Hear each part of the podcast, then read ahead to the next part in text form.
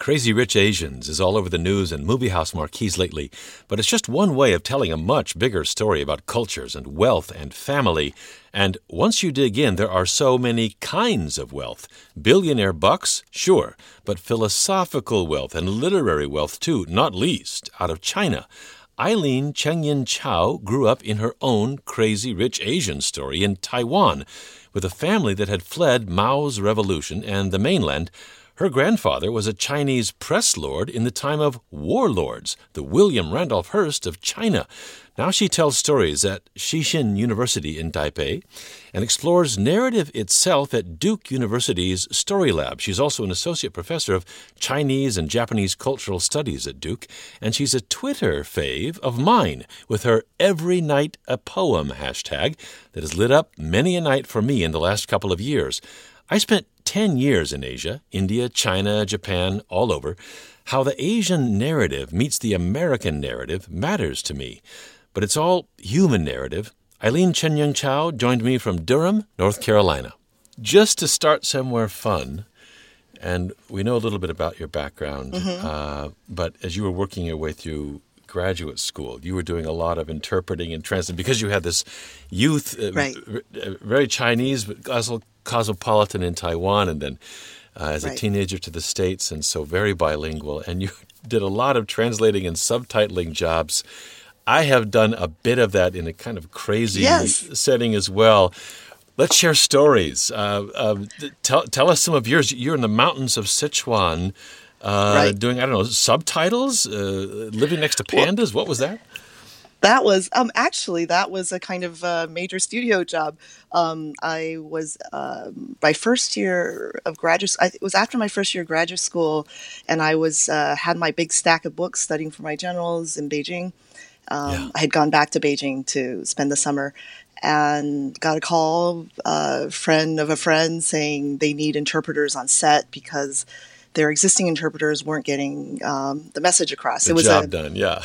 Right. It was a um, co-production between Warner Brothers and Chinese Film Studios, which was one of the first of it was in the mid '90s, and so it was one of the first co-productions, yeah. major co-productions, and apparently it just wasn't happening. Like you know, messages weren't getting relayed, and they just felt we needed people who understood what was going on on both ends. I can picture and, that. You know that scene? I don't know yeah. if you remembered in Lost in Translation. Well, B- Bill Murray's yes. doing the whiskey ad, and the oh, Japanese director yes. gives him a long, long set of uh, instructions yes. and encouragement, and the translator gives him about six words, and Bill Murray's like, "Wait right. a minute, that can't be all they said."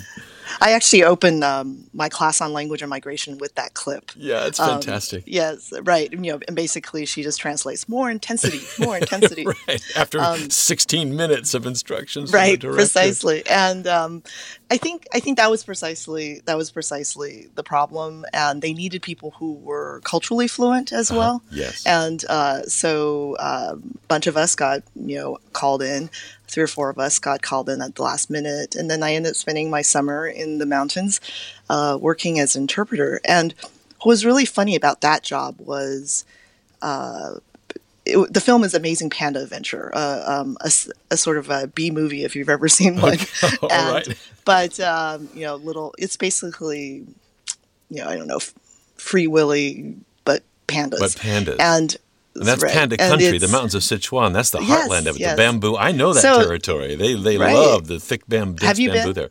Yes. Yes, it's it's really an amazing area. So it so was part lush. of just wanting to go there. Yeah. So, and um, they had uh, so it was Warner Brothers, and the film, the cinematography crew was all Clint Eastwood's people. Okay. And so because they wanted to go to Sichuan, and so you know, so they all signed on for this movie. sure. Um, but the production company was all Bertolucci's people because they were the people who had who were the only one of the few Western film crews, studio crews that had experience in China. In China, yeah. And so was the whole Bertolucci Italian crew.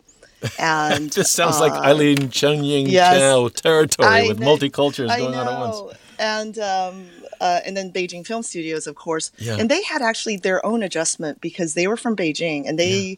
were working in the mountains of Sichuan, where it's actually a, a big Tibetan po- population as well. And yes, of course, it's on the way. They were not right, so they were not also getting their point across to their local Sichuan drivers, and you know, um, and um, what was fun for me was I'm actually I was a Italian's one of my languages, Perfect. and so so be, I, be, I became this weird person doing three way translation. Bertolucci, um, Beijing, Clint Eastwood. That's that's quite yeah, precisely. Yeah, so it was a lot of fun. It was a lot of fun. You know, I it used to do. Um, this is way back when China was barely open, and mm-hmm. um, a friend had a contact inside China who would bring out old pre-revolutionary black and white kung fu films from all over China uh, in lots of different languages and, and dialects, and we would uh, dub them into English and then ship them out around the world to English-speaking markets. The thing was, right. some of us spoke Mandarin, some of us spoke Cantonese, but sometimes th- these films were in neither of those. And we would just put those big old reels of film up on the moviola that you'd pump with your foot and it would turn. And just for the economy of it, we'd just start at the beginning of the film and we would just begin writing a script with no idea where this was going to go. and I remember sitting up high in Mongkok above Hong Kong, you know, on hot afternoons, just pumping through right. these films, praying that the storyline that I had started would last until the end of the film. And then later that night, we'd be out in Run Run Shaw's old studios in Diamond Hill in Kwun That's amazing. Yeah, and dubbing these with a, with a cast of it was basically British actors and actresses who were in Hong right. Kong. Uh, in, oh, it was, it was just. But it, it, seems to me all of this is a kind of metaphor for your territory. I mean, you work with narrative there at Duke. Uh, right. The way the, the idea of a of a film with a vivid story being portrayed from China where the listener or viewer has no mm-hmm. idea what they're actually saying, but, right. but makes Absolutely. a narrative of it anyway. This is what we live very often in the world these days, isn't it? Absolutely. Um, um, and before I talk about that, I was going to mention have you seen a film called Dialectics Can Break Bricks? No, I don't know it. It's a it's just a chop socky kung fu film that's yeah. been dubbed over with French Marxists um, arguing post structuralism. Oh my God! Okay, it's it's it's, it's kind of brilliant. It, it, sounds like you know basically the natural endpoint of what you were doing. Yes, and, uh, yes. but it's it's great. It's basically a, a standard martial arts film that's been dubbed and um, with with a uh, with a French philosophical discussion. Well, we didn't and, go for um, postmodernism. We searched for meaning, but but meaning was often elusive when you have no idea yes, where the film's going yes. as you interpret it. Yes, yes. Um, but actually, you're just you were just honoring really the the beginnings of film, right? Because mm-hmm. the early silent films, especially in Asia, were uh, accompanied by benshi in Japanese, right? Um, mm-hmm. That they had people who were just narrating yes. as the films were playing, and mm-hmm. they just kind of made it up as they went along. and actually, in colonial territories like Taiwan, yes. the benshi often played a political role. So they would actually make you know sort of snarky comments about Japan, you know, as they went of along course. in Taiwanese. So it's you know, so so it's a it's a time honored tradition. Let's turn a little bit toward Crazy Rich Asians. Yes. It's had so much attention yes. lately. Of course, it's based in Singapore, but it's a Chinese community there. Right. Um, your family also pretty well off, uh, very cosmopolitan, but not Singapore based, but Taiwan. How, how did your family right. end up in Taiwan? Uh, various strands of my family. There, so I should say, how did they all first end up in northern China? Um, okay. So, I, uh, my family is a, a, kind of typical gentry family where every strand, you know, lived in various parts of the south or uh, the old, you know, um, Zhejiang, Shanghai area, mm-hmm. uh, Hunan area, mm-hmm. um, and they all went north, you know, to seek fame and fortune, yes. and a couple generations back. So. Um, my grandfather was actually my maternal grandfather was actually a very self-made man. He was newspaper reporter and publisher. Yeah, yeah, yes. He was a journalist. Chen. He was um, probably uh, he was known as China's Hearst, though I don't know if that's wow. a compliment. But it's um, very very did, rich title. right, it's a rich precisely. appellation is very strong. Lots of subtext. Um, yeah. But he was a he was actually sponsored by the two founding members of the Chinese Communist Party. Chen Duxiu and Li Dazhao mm-hmm. to go to Beijing as a young man. He was a young man from the provinces, and he was part of the Communist Party.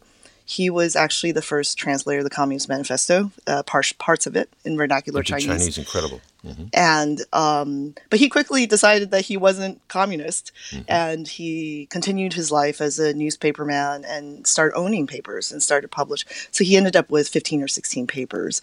Um, so that's a long way of saying um, as the war progressed, he was, of course, covering the war in various provinces where his various papers were based. This is World War II, and then I guess the revolution yes. subsequently, yes. Right, and in Hong Kong as well. And so after 49, when uh, the People's Republic of China was established, he uh, basically permanently retreated to Hong Kong for uh, several years and then to Taiwan. Um, because uh, one oddity is he was actually the senator from Beijing um, and was elected in 48, I think. And this but is then under was the Kuomintang, Chiang Kai-shek. Yes, time. under the yes, precisely under the Kuomintang, and mm-hmm. so he was. And since there were no democratic elections. Mm-hmm. Uh, legislative elections in Taiwan until the 80s, he was basically senator from Beijing for 40 years. Um, in exile yeah, in, in, in Taiwan. Taiwan. In exile oh in Taiwan. So, so that's one strand. And then I also, another, the other grandfather was a general who also was peripatetic. And you know, uh, fought wars all through China and for the KMT, and then ended up in Taiwan. Well, so so um, yeah. this, so. this, couldn't be much richer. It sounds like we could go deep there, but I think that that entitles you mm-hmm. to some kind of status as the crazy rich Asian before long before the movie The William Randolph Hearst of China. That's a mind-boggling title. What, what right. were you thinking as you watched the, the, film? It's being so celebrated because it's got an all Chinese cast right, and, it, right. and, it, and it allows uh, a, a, a, an Asian story, a Chinese story, to be told in a much more organic way with Chinese actors and actresses right there in the, at the center of it. What were you thinking as you watched? Well, you know, it's it's very. Um, I watched it with many different lens, but that's basically mm-hmm. how I live my life. Mm-hmm. Um, I've lived in the U.S. long enough that I very much think of myself as Asian American, and um, and I'm very involved in Asian American activism, and so I feel that you know, on one hand, I was just happy. I was happy for a lot of young students and people who have told me how much the film meant to them. Um, I was happy for the actors um, Constance Wu and you know yes. all, all Ken Jeong and all these Asian American actors who are getting meaty roles, right? Central yes. roles, not mm-hmm. the sidekick. Nope, not at all. And and not the tragic heroine like May Wong yes. way back. And and I was that was a feeling of gladness, right? I was happy for a kind of mainstream success. And this is how I felt kind of about the TV show Fresh Off the Boat. And full disclaimer, Jeff Yang's a college friend of mine, and his son is the main character in that TV series. Got it. Um, so I was very happy for. So on that level, I'm just glad that there was this opportunity to tell a kind of story. Um, but I also have very different, you know, lens that I wear, and one of them is I very much identify as Chinese diaspora, yes, and also Chinese from Taiwan uh, Taiwanese in a sense too. And so, you know, there are things that made me cringe a little.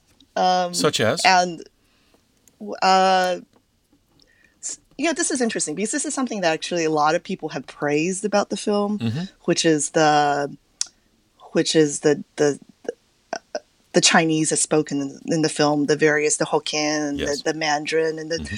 but it's, uh, for uh, it, it's a little hard for me because I feel like they don't really match up to a kind of verisimilitude. The grandmother, for example, um, who is a great actress, Lisa Lu, Lu, uh, Lu Yan, who's 91. She looks great. Um, I've seen she, early pictures of her that you've tweeted. Yeah. What what a what yes, a beauty then and now. I know. And she's wonderful. And she's, but she has a very northern Chinese accent. Mm-hmm. And that just came out of nowhere when you know, everybody else had a different, you know, stuff like that that really just kind of made me, but that's, but I realized that was me and the film wasn't exactly for me. And so, so those, those things. The other is just the more obvious that um, this is not what Singapore looks like. Uh, Singapore is very multicultural. Singapore um, lots of South Asians, have, Indians, Malays, yeah, of course. Absolutely, and Singapore, of course, has a China Chinese privilege, Han privilege problem. Mm-hmm. You know, but it's strange also when the absolute invisibility, it, you know, the that that that really that kind of grated a little bit. But again, um, I feel that there are different ways of looking at it. You know, are you celebrating this uh, in some ways milestone in the industry, or are you reading the text of the film? And so I feel like that you know brought different reactions out of me. And the final thing I mentioned, you know, to you in a message that Yeah. I mean, I was joking with friends that you know the crazy rich part actually seemed quite accurate. Um, uh, no, having known, for you know, sure. not not my family, but no, you know, having known a lot of rich people, Yeah, and yeah. in Asia, but Yeah. you know, ostentatiously uh, living their you know th- their wealth. But I was saying I don't know any assistant professors like that, so that was really Right. I was like, that's the that's the fantasy, that's the rom com for me, you know. So Well, but, um, uh, maybe, but is, isn't that a little bit in your territory? I mean, when you go home to, to, to the family, Right. uh, I, I guess Yes. there must be a little bit of that dynamic. Oh, of course, of course. I mean, I feel like, um, especially when everybody, uh, when they ask her what she does, you're you're a professor. Oh, you must be very smart, Yes. or you read a lot, and they did, then they turn away from you. Yeah. That's basically been my whole life. you know, in, in every in every uh, situation with you know sort of financial types, and which is you know half my family, but um, and yeah, so I- you're kind of ke- you know sort of dismissed. I, I want to keep your hashtag every night a poem Mm-hmm. running through our conversation if Right, we can, Eileen, because I, I, I adore it. And I went back to the beginning uh, of it, Right. which almost sounds like a, I don't know, a Song or Tang uh, era poem in itself. You wrote on Twitter, seeking respite from lies and obfuscation. So, hashtag every night a poem. Good night. It's got an almost, if, if we're Japanese, it's almost haiku sounding. and you start there with the 12th century warrior poet Xin Qiji, Right. uh, who's uh, in in his lifetime, you remind us, uh, China was occupied. He fought against the occupiers. He got sidelined, sort of drifting through a decade in minor official posts in remote lands. And um, you began this at, at a time where you say seeking lo- respite from lies and obfuscation. This was January of 2017, so this is not long Right. after the election of, of President Trump. Um, and you probably don't have it in front of you, but but I do. And it, be, it, it begins. It says uh, in English. I'm a little abashed. Yes, so, okay. yeah, right. It says, In youth, I knew nothing of the taste of sorrow. I like to climb high towers. I like to climb high towers to conjure up a bit of sorrow. To make new verse, he had to conjure up a bit of sorrow. Now he says, Now I know only too well the taste of sorrow. I begin to speak, yet pause. I begin to speak, yet pause, and say instead, My, what a cool and lovely autumn. Mm-hmm. And there's the there's the scholar in exile with so much that cannot be said or isn't Right. said. Absolutely. Isn't said. Absolutely. It's it's one of my favorite poems for that reason, and I think um, the best thing about poetry is, of course, returning to your favorite poems. Um, I, there's no rhyme or reason. A lot of people have asked me why I tweet what I tweet, and I, I really tweet whatever comes to my mind. There, I don't particularly. I'm not doing a Pete Souza. Actually, I don't tend to match um, exactly what's going on um, in our daily polity, but it's more what is inspiring me for at that moment. And I think after the election, and um, as you know, I co-direct um, a humanities lab called Story Lab at Duke, Yes. and we focus on narrative. And we, you know, we were deep in our various research groups on fandom and politics and storytelling and story world building, which is a course I teach. Um, and suddenly I found myself right after the election in the fall of 2016 unable to read stories because I felt like I was thrust into a story world of not not of my making. So somebody Yes. else was directing this world that was created for me that I defied. That the grand American story at that moment. Yes. Yes, yes, precisely. And so it really upset me. And actually, a week um, upset me not just for all the reasons that people who were upset by the election were upset, Mm-hmm. but upset me because I felt intellectually I couldn't move on and um, and do the things I do. Um, but so a week or two later after election, I just put out um, a message to our lab, a lot of people in the community who who are part of our lab, and said, "What poems have been getting you through this period?" Yes. So come come to the lab Friday afternoon, and we'll just share our poems. And it turned out to be, I think, out of the three years we've been running this lab, my favorite event. You know, we've had you know Pamuk and we've had Ha Jin and Yes. we've had you know famous authors, but I felt like that was the best event we've ever held because people just came in and read poems and wept actually, and um, or said actually there there have been times when things were worse, which is what uh, a retired uh, staffer, uh, an older African American woman said to us. She's like, "You guys are." Treating this like the apocalypse, but you know things have been worse. real. and and then she um, she did us the incredible honor of reading the poem that she'd been you know embracing, which is of course um, Langston Hughes, uh, you know, uh, the America that is yet to be. Yes. Let America be America. yes. And it it was transformative for us. I felt There's hope. so that was really right. So that was really the kind of genesis of uh, of you know this kind of audacity of hope, right? Thinking and poetry really allowed me to have this space where I wasn't trapped in somebody else's storytelling um, that I couldn't get out of, and because poems are, especially lyric poetry, are singular. You know, so you either defy, you either agree or defy, um, but you don't. You're not sunk into it, right? And um, the other was that words matter. You know, in you know, in a moment of um, obfuscation, um, I feel like the way of countering fake news is not by manufacturing more news or even correcting news because that ends up in some ways constantly say talking about Trump, which I avoid. Um, but rather to say, no, words have meaning, words have heft. And so if we look at modes of writing in which every word counts, then you know, then that's the way out. And so that's that was very important for me. uh, and throughout hashtag every night a poem, we're all reminded of that. I mean, it's it's it's brave to to embrace the audacity of hope in the time after the time of the audacity of hope. Right, but maybe maybe essential uh, too. And it's not just Chinese poets, of course, that you that you bring here, Right. not by any means, and not only poets for that matter. I Right. know uh, Ursula Le Guin. You you had uh, a couple of months back uh, Right. with her saying there are two places, home, away. I lack a map that shows me anywhere but those. And you put that up, but I found myself wondering what you mean by that because what is home and away for you? I mean, now I, I guess you're in in um, in Durham, North Carolina, Durham. a lot of the time. Right. Uh, uh, but you've also got a real life in Taiwan, and your family's from the mainland of China. What's Right. home and what's away for you, Eileen? um, always contextual. um, so always moving, a moving target, and perhaps that's why I like her poem that's called GPS, um, which is always, um, if you think about how GPSs work, but always a kind of triangulation between where you are at and where you want to go, and um, and that's how I feel um, often. And I think, uh, like most people who are fairly on the go from a young age, uh, literature is home, writing is home, words are home.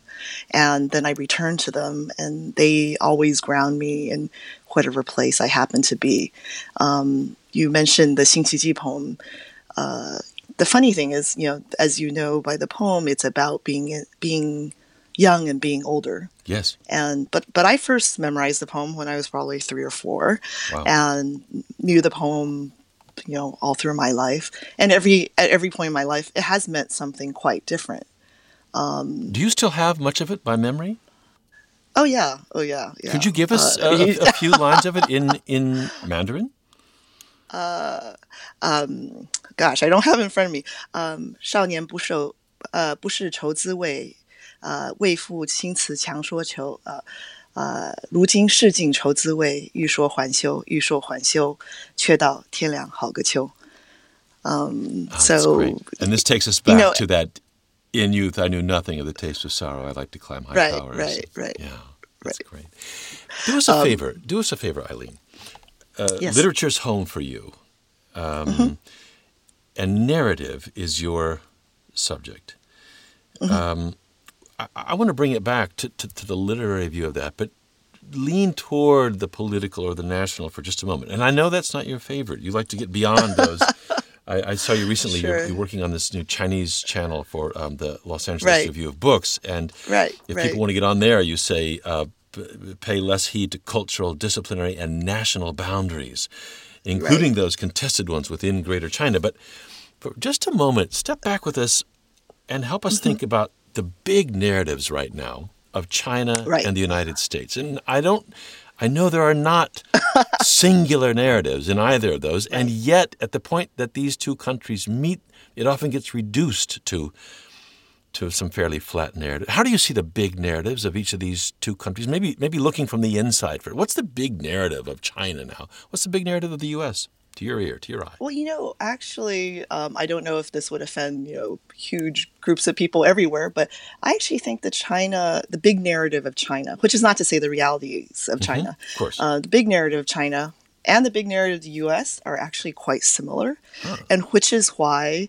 I think a lot of people don't dis well now because of trade wars and such. Yeah. But one thing that shocked me, and this was me very much as an Asian American or mm-hmm. progressive American, I was shocked at how many people liked Trump in China when he first uh, when he was running, and I realized it's because.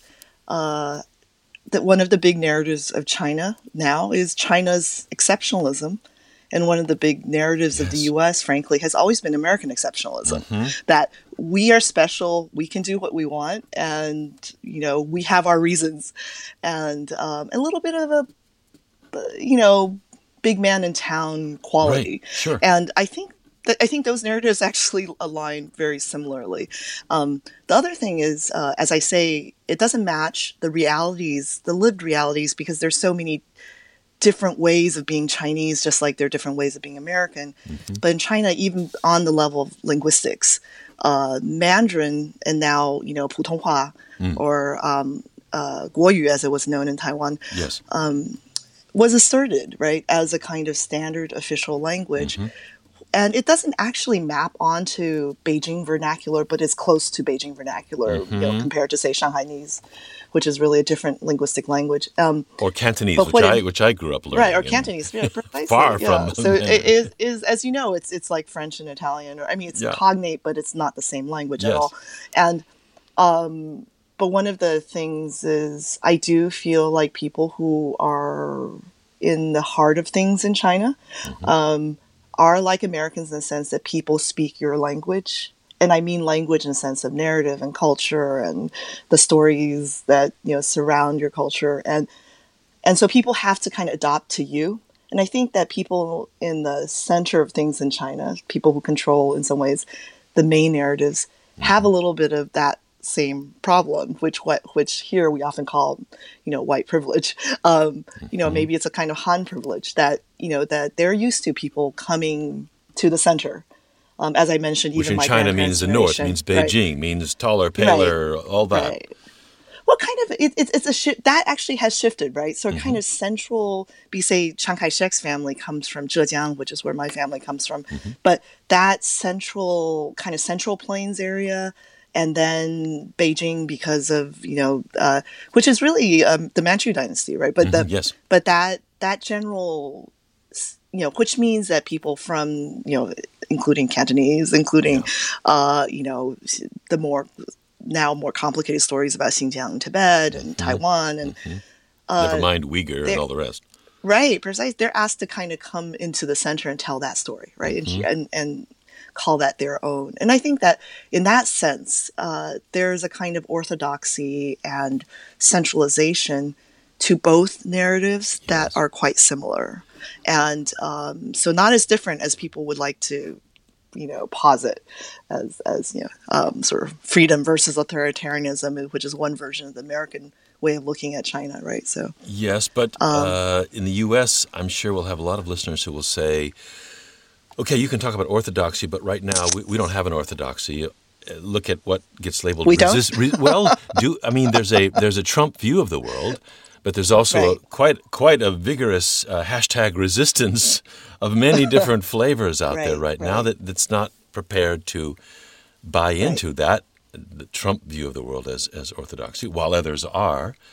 What about in China? Is that is there a is there a strong? I mean, we've seen recently some very right. prominent scholars writing very critically about Xi Jinping and in a way right, writing very right. critically about exactly the big narrative you're talking about, of Chinese exceptionalism and China striding out into the world and saying, no, stop that.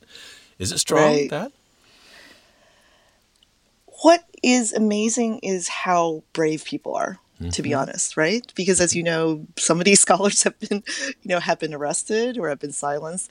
Um, but one thing that has, as a student of Chinese history and literature, one thing that's always impressed me is that people continue to speak out. I mean, yeah. this is from the you know uh, from the grand historian Sima Qian, you know, writing you know history two thousand years ago. I mean, that people there are always people who are willing to speak, um, despite bodily danger, but also danger to their families and communities, yes. and it continues. And and so that's one thing that is uh, is an incredible legacy. I mean, even um, so I run this institute in Taiwan, Shewo Institute, which is the study of history of Chinese journalists, and yes.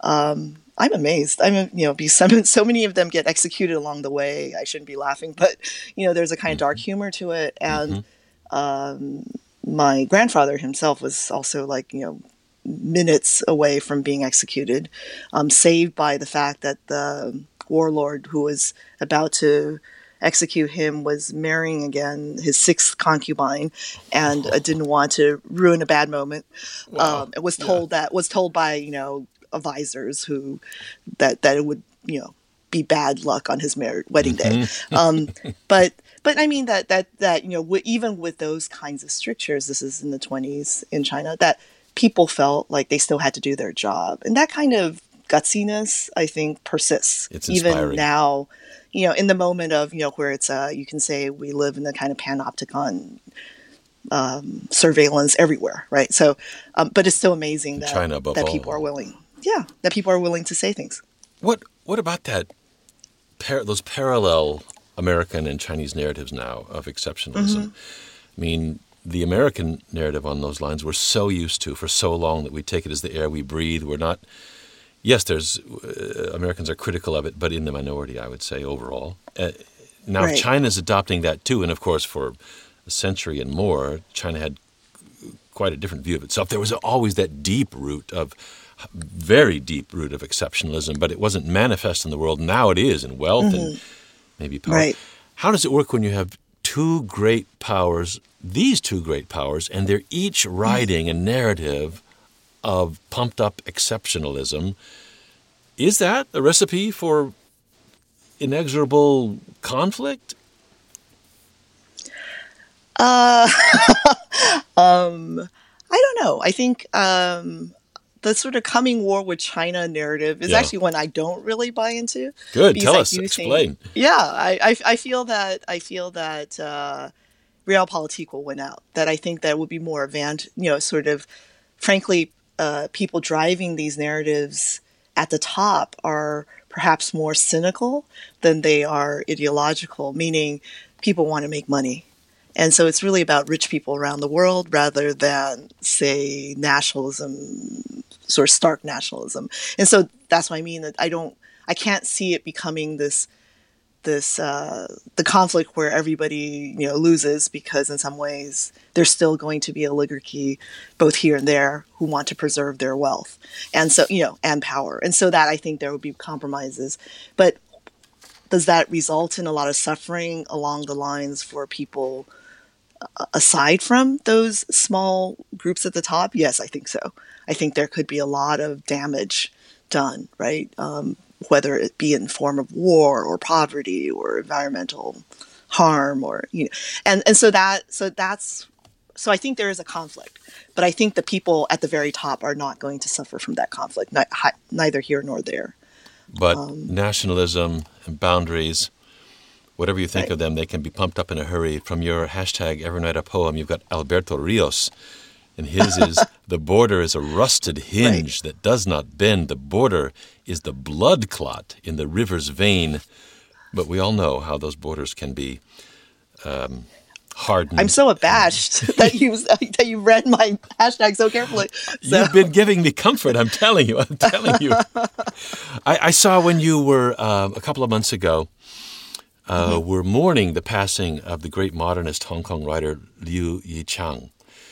Yes. Uh, and his a couple of his short stories set the stage for Wong Kar Wai's fabulous yes. movie In the Mood for Love, right? Uh, which um, just one of my all-time favorites, and the score for that I just love. And right. Anthony Bourdain, uh, when he was yes. in Hong Kong for his, it was one of his, was it his last? One of his very very late. One of his very last, yeah. Mhm. Uh, and of course, he was there, and Wong Kar Wai was for him a, a- framing aesthetic for Hong Kong in, in a very Yes. powerful way.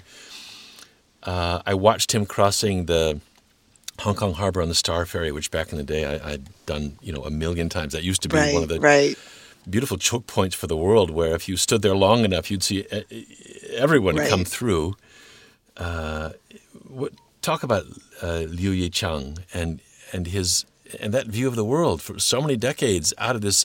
Talk about a cosmopolitan setting of Hong Kong, Right. setting a tone. So, um, you know, uh, well, I'm also similarly obsessed with Wong Kar Wai, as you probably noticed. yes, Um, and the film, and, and part of it is because uh, that vision of women in women and men in Hong Kong living kind of in their own bubble Yeah. in Shanghai, you know, in some way, a kind of Shanghainese Hong Kong Yes. was basically my my family. My actually my my grandmother, my paternal grandmother was from Hong Kong, uh, from Shanghai, and um, but in Taipei they they all wear their cheongsam, they played their mahjong, yes, they you know they they very much kept within themselves they spoke shanghainese.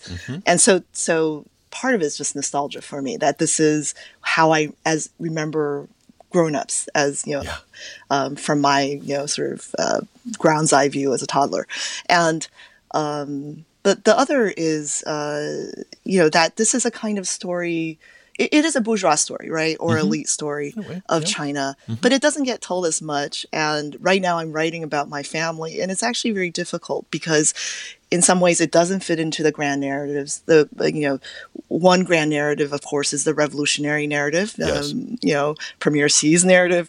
Um, China becoming stronger and stronger, or maybe a more conservative narrative of the history of China, you know, going back thousands, and people are always wanting to add another millennial millennium to that thousand. Um, But uh, there's another, which is um, like many members of my family, um, studied in France, uh, went to St. John's in Shanghai. Um, people who were um, very much on the front lines, on the border of what it meant to think of oneself as a citizen in global modernity.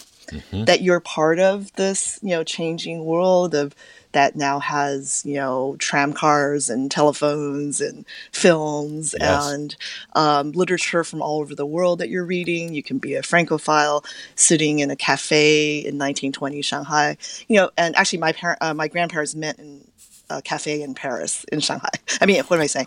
Uh, my parent, my grandparents met in Paris um, in a cafe. you can't get more to cosmopolitan. That's the high end And than that. and and the reason is because my grandmother, my maternal grandmother, was had uh, a very came from a very traditional landowning family from um, from Jiangxi, and her father, who was uh, traditionally was a traditional official, um, actually a Confucian official, wanted to send um, his children. Uh, his eldest son to Edinburgh to study philosophy Mm-hmm. and to the Sorbonne to study, and sent my grandmother to the Sorbonne to study literature. So even for someone in the 1910s, Yes. you know, I've always tried to understand like what is the mentality of this, you know, older Confucian gentleman who They had were the smelling means the to do future. it They were smelling right, the, the right, global world. precisely.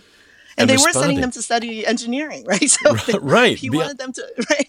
So Beyond. and um, and maybe yeah, and of course that's a luxury, and that's you know of of Yeah. a particular you know property class. But but I feel like that is a story that also is true for a lot of people and is the reality. And like Liu Yichang, who you know, um, uh, you know, his hundred years on this earth. Yes. Um, this is The Hong Kong story, writer. and and right, and And- and- and with his view, is one his that's view- not told. N- Yes, and, and his view of the past. I mean, you, you quote him from a drunkard, Liu Yichang, Right. uh, saying all Right. memories are sodden. I mean, Right. there's something, yes, uh, negative and dismissive of memory there, or in, in part at least, but there's also something very Right. hopeful saying, lighten up, let, you know, in a way, look forward, which is just fantastic. You you recently had um, just a little fragment of a poem and a marvelous Mm-hmm. uh, uh, uh, little water painting from Oh gosh, Jiang now I'm really embarrassed. Oh, this is uh, Summer Cherries. And Yes. you had the smallest fragment of it. And I have to admit, I, I couldn't translate it. I just went to Google Translate, and it was such so fragmentary. Maybe you tell us about it. It says, Streamer is easy to throw people. red cherry, green bananas. I felt like Bill Murray quoting or reading that. what? What? I mean, we get the gist of the fresh gist of it, but tell us. I'm I'm really glad that I have not been replaced by Google Translate. you um, have not. That not right. I didn't. That uh, you know that that's kind of interesting to know that that poem kind of defied translate. I was going to return to it and and provide the translation. I just forgot about it. Yeah. But um, it's um, it's actually very simple. It's a but it, it again like Xin Qiji, it's um, a poem by um, uh, Jiang Jie, which who's actually from about the same period and also in some ways in exile. He wrote many poems. Um, I, I post another one of his poems. I don't know if you remember it, but it says uh, "Listening to Rain." Um, yes. So when he was a young man, he listened to rain in a kind of uh, brothel, basically, with uh, red candles flickering. In middle age, he listened to rain on a passenger ship deep in the deep in the middle of the river, far away from home. And in old age, now he listens to rain in a monasteries um, you know, listening to the rain dropped uh, drops um, hitting the roof, thatch roof till uh, daylight. So, so you know, he was already always. You mentioned home and away, so this mm-hmm. is someone who, especially of that period, maybe that's why I like poets of that period. Uh, you know, with the decline of the Northern Song dynasty and really the beginning of the uh, in the Southern Song, and then the Yuan dynasty, of course, the Mongols, Mongols coming in. Mm-hmm. Um, a lot of them were very displaced, right? They were yes. elites who were displaced, and even if they found positions, they were not really doing what they thought they would be doing, and um, they were often posted far away from home, and. Um, so the poem itself that you just mentioned, the fragment, is really just to put it the, so should I read in Chinese? But 流光容易把人抛，红了樱桃，绿了芭蕉. And the line is a almost a kind of flirtation, in, in, very much in keeping with the genre. Um, it's you know it's kind of a song and dance thing, and so it says uh, you know basically the passing of time often leaves one behind. So now the cherries are reddening and the the banana leaves are greening. Yeah. So it seems very simple. But what I like about poetry is what is unsaid, what is between the lines. Mm. And um, he titled this poem, even though the main title of the poem is just the metric form. So it would be like green to the tune of green sleeves, mm-hmm. kind of equivalent, oh, wow. you know? Yes, okay. um, yeah. So, but uh, this is what Ci is like. So they, they basically just told you like how you, sh- you should sing it. Mm-hmm. But he actually had a subtitle that said, um, uh, written on a boat crossing the Wu River. And if you knew anything about his biography and you knew anything about that particular moment in history, and I think um, the study of Chinese poetry is really the opposite of uh, of uh, new criticism uh, mm-hmm. of the T.S. Eliot camp. Um, really, it is really very much about um, thinking of the whole person. So yes. thinking of the biography, thinking of the history, mm-hmm. thinking of the moment in time. Mm-hmm. You would know that Jiang Jie is writing this in in exile. I mean, that he's yes. traveling. But what he's noting is the banana leaves and the cherries and the passing of time. The fresh and so presence, too. Right, right. So that's kind of what I love about um, this period of poetry.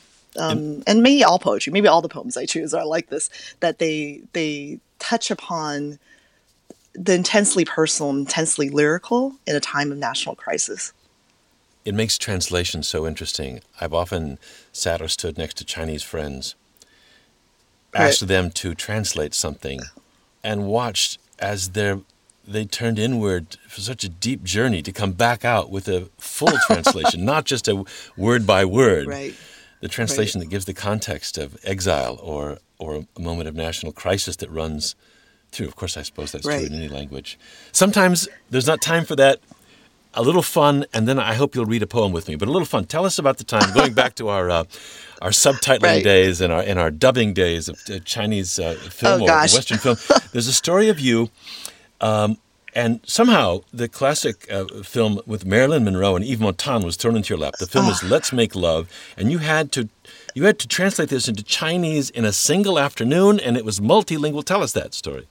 Oh gosh, I, that was a really kind of uh, silly phase of my life. I was right after college, and um, um, I was uh, back in Taiwan for a few months, and Um, so I took on um, this translation agency, and they would just toss things at me. And this was in the age of VHS, and Yeah. and they would just basically say, "We're getting this out." Of course, this film is made in 1960, so what was the hurry, really? But they they were like, "We're releasing this film, so get us the Let's you go." know, get us the, let's go."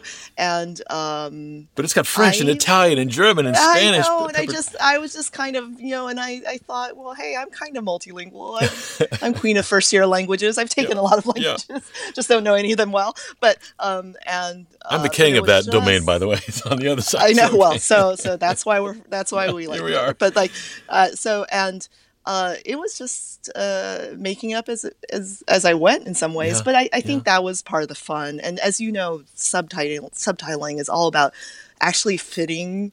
Um, the words on the right number of seconds. I mean, so Yes. so it's also just a kind of improvisational. We used to write the script to Yeah, fit the right lips. You know, precisely precisely so you know so you know On the so film. it's this moment of just panic and just Yeah. writing things to make sure.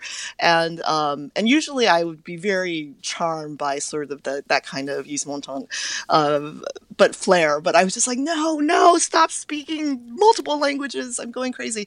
And um but then yeah so that's the kind of thing i often did. And they were often high wire acts and i got paid very little. So i also think it's fun yeah Fair enough, then. Um, Fair enough. this has been so great. I've enjoyed it just enormously. I wonder if we could close. Oh, thank you. Um, maybe reading a poem together. oh And if you need to take a moment to get this, and we'll, we'll cut this Mm-hmm. out later, but uh, it's Margaret Atwood's Late August. Do you have access to that in your home office there? Can you pull that up, Eileen? Uh, yes, I, I yeah, I think I can. Yeah. Tell me when you've got it, Yes. and then I'll I'll plunge in. And if you don't mind, and I'll say this again, but we'll if you don't mind just reading alternate stanzas with me, I'll I'll open and you'll then close. Okay. Are you good? Do you have it in Sure. front of you? Yeah. Yes, I have it in front of me. Good. On your, again, hashtag every night a poem, one of my faves on Twitter, you've got, and it's great for this season we're in, uh, a poem by Margaret Atwood. It's late August. I wonder if we can read it. Uh, if, if we just dive in, I'll start and let's do alternate stanzas. Does it sound all right? Sure. Sure. Let's do it. Here it is Margaret Atwood, late August. This is the plum season. The night's blue and distended, the moon hazed. This is the season of peaches. With their lush lobe bulbs that glow in the dusk, apples that drop and rot sweetly, their brown skins veined as glands. No more the shrill voices that cried, Need, need, from the cold pond, bladed and urgent as new grass. Now it is the crickets that say ripe, ripe, slurred in the darkness, while the plums Dripping on the lawn outside our window, burst with a sound like thick syrup, muffled and slow. the air is still warm, flesh moves over flesh, there is no Hurry. And that takes us to a special, special place. Eileen, So- uh, it's just been fantastic talking with you. I Oh, can't thank tell you, how much I've enjoyed it. Eileen Cheng-yin Chow at Duke and uh, also at the uh, Cheng Shewo Institute of Chinese Journalism at Shih Hsin University in Taipei in Taiwan. Let's talk again. It's just been wonderful. Thank you very much. Thank you. Thank you.